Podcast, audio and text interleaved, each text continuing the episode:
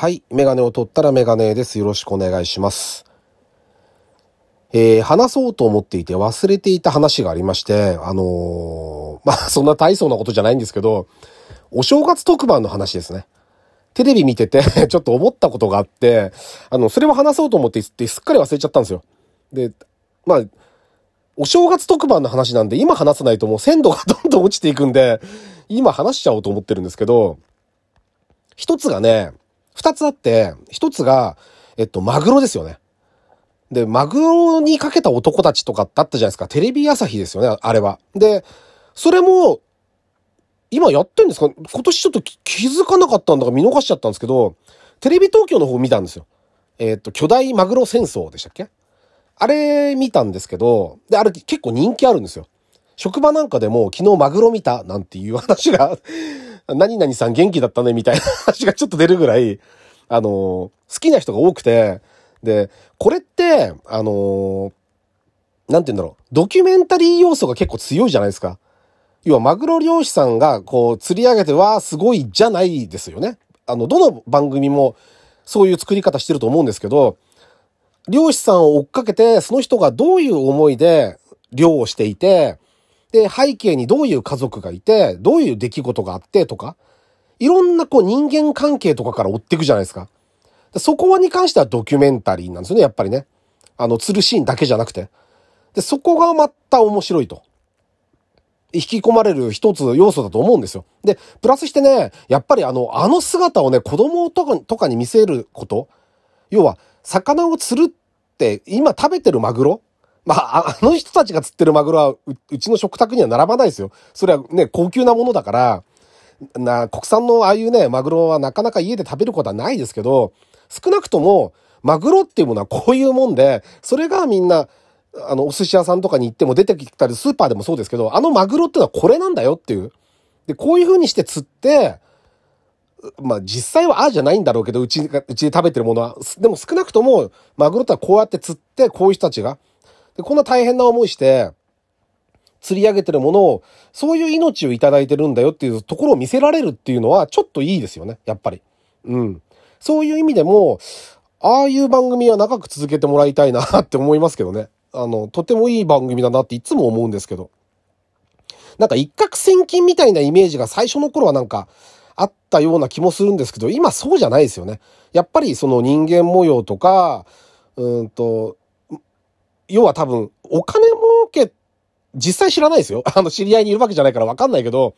お金儲けっていうよりはマグロを釣ることが好きなんですよね。そういうふうに見えますよね。見てると。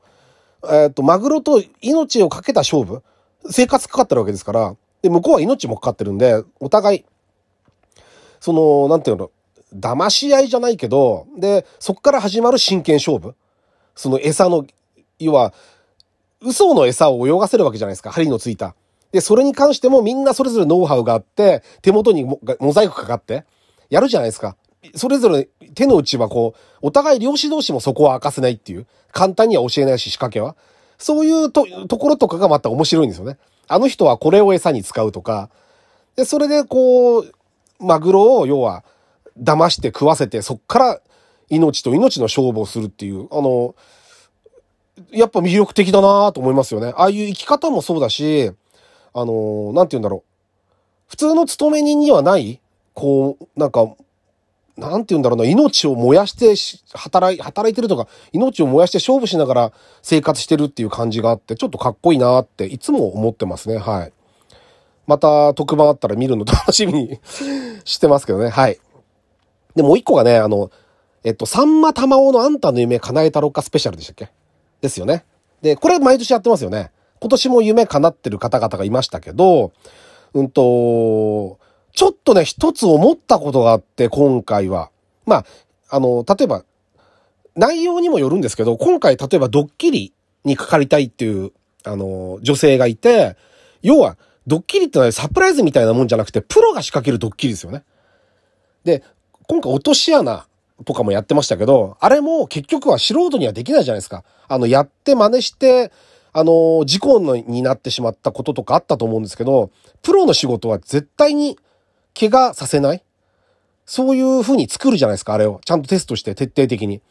だから安心してこうドッキリにかかれるって。で、そのスケールもでかいと。いうんで、あの、あれにかかって感動する気持ちってちょっとわかりますよね。うん、だから、すごく良かったんですけど、番組は。ちょっとね、一つ気になったことがあって、あのえっ、と、男の子と女の子と二人、子供が出てくるんですよ。子供の夢を叶えてくれるんですけど、某アイドルグループと共演みたいな形で。9歳、10歳だったかな。で、えっと、その二人が夢が叶って良かったんですけど、親御さんも喜んでたし、良かったんだけど、僕の感覚はですよ。僕の感覚では、小学校3年生とか4年生ですよね。で夢ってね、まだ見てていいと思うんですよね。それぐらいの年って。今違うんですかね。まあ若くしてタレントになったりする人もいるし、子役も含めて、いろいろあるんで、一概には言えないんですけど、なんかまだ夢見てていいんじゃないかなと思うんですよね。いつか叶わないなって分かった人に、が、が叶う夢が、やっぱり、うんと価値があるような気がして、今見せちゃいけないんじゃないかなって感じ。なんて言えばいいんだろうな。ちょっと言い方がわかんないんですけど、それをね、すごく感じましたよね。そうじゃなくて、夢が叶わなかった大人の夢を叶えてほしいですよね。そっちじゃないかなってちょっと思いましたね。うん。あのー、いろいろインタビュー回って、そんで、こう、選ばれた人の夢が叶うっていうのがあって、埼玉の方にも来たりするんですよ。見てると、あ、あそこだなっていうのがあったりして、あの辺うろうろしてれば 夢叶えてくれるんじゃないかななんて思ったこともありますけどね。自分だったら何叶えてもらおうかなと思って。昔ね、だから、シューマッハに会ってみたいとか、F1 マシン運転してみたいとかと思ったことありましたけど、あのー、そういう、そういう大人？そ、そっちを叶えてあげてほしいなってちょっと思いましたね。まあ、番組いろいろ事情があるんでしょうけどね。うん。あの、子供が出た方がわかんない。視聴率が取れるんかそうわかんないし、あの、子供たちが見てる分には多分そっちの方がこう親近感が湧いていいからそういうバランスにしてるのかもしれないんで何とも言えないですけどね。なんかもうカスカスにもうなんか夢が、夢破れてカスカスになった大人の夢叶えてあげてほしいなって。お金では叶わない夢。ね、そういうのをちょっと叶えてあげてくれたらもっといいのになってちょっと思いましたね。はい。というわけで、えっと、第256回ですね。ラジオにメガネ始めたいと思います。よろしくお願いします。はい。でですね、今日見て、あの、ニュースになっててちょっとね、感心したというかすごいなと思ったのが、伊東洋華堂だったかな？で、や、今テストでやってるらしいんですけど、1店舗つったかな？価格変動制ってやつあの、他の業種ではいろいろあるみたいですけど、すごく面白いなと思うんですよね、あれ。ちょっと今日見ててね、感心しちゃったんですけど、テレビ見てて。で、その、洋華堂でやってるのはね、えっとね、ニュースで見たのは、一つの商品に対して、値段が全部違うんですよ。最大で3割ぐらい安いのかなで、要は、見てると、日、日付？が、やっぱ、賞味期限が、例えば今日までのもんだったら、A, B, C とかってあったら、一番安いランクになってるんですよ。A が安いのかな？で、B、C になると高くなるのかな ?A のやつはもう今日までの賞味期限とかなんですよね。で、えっとね、僕は何回かもう話してると思うんですけど、スーパーでアルバイトしたんです。学生の頃に。もう30年ぐらい前 になるんですけど。で、えっと、値引きシールってやつをやったんですよ。で、うんと、要は、その日の天候とかお客さんの入り方とか、あと日の入り時間とかを見ながら、僕アルバイトですよ、その高校1年生とか2年生とかの。アルバイトが最後全部、あの、店員、店員さんも帰っちゃったりして、パートさんも帰っちゃうから、最後の流れを見て、晴れてる、雨降ってるとかも含めて、その、日の入りとかもさっき話したみたいなそういうこともそうですけど、見ながら値引きシールとかを貼ってコントロールしていかなきゃいけないんですよ。で、商品棚が空っぽになっちゃったらやりすぎなわけですよ。で、残っちゃったとしたら、この遅いんですよ。で、その見極めを全部自分でやってた。で、理不尽だなと思ってたのは、要は同じような人がいつも安くなったやつを買っていくわけですよ。それでもしょうがないですよね。その時間にしかお店来れない人もいるから、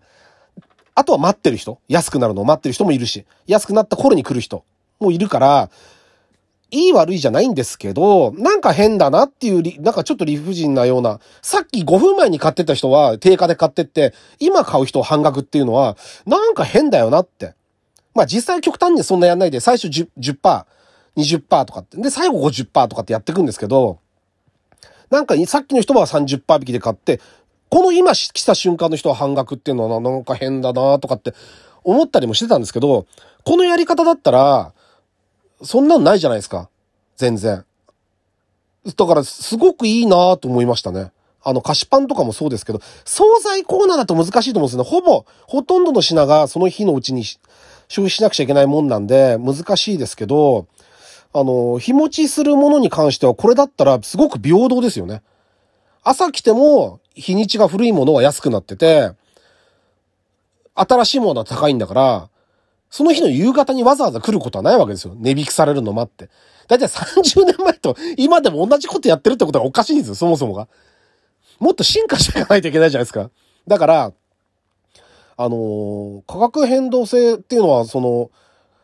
いいなと思ったし、ただ、商品の棚とかがどうなんだろうなと思って、こう、縦にのせ、並べちゃうと、奥から引っ張り出さないと安いのがなかったりとかってなっちゃうから、なるべく広く棚を取らなきゃいけないのかなとか、あの、どういう風にやってるんだかちょっと非常に興味がありますね。だって今日食べるもんだったらいいんですもん、今日、今日までので、日にち。だから、全然問題ないんで、あのー、普及するんじゃないかなってちょっと期待してますよ。うん。食品ロスにも多分繋がるだろうし、実際。安ければ古いものを買えばいいんで、同じ値段で売ってるとはそもそもが、今日までのものと、4日まで、4日後まで食べられるものが同じ値段っていうのはそもそもおかしいってことですよね。うん。だから、すごくいいやり方だな、頭いいなってちょっと思いましたね。はい。というわけで、メガネを取ったらメガネでした。ありがとうございました。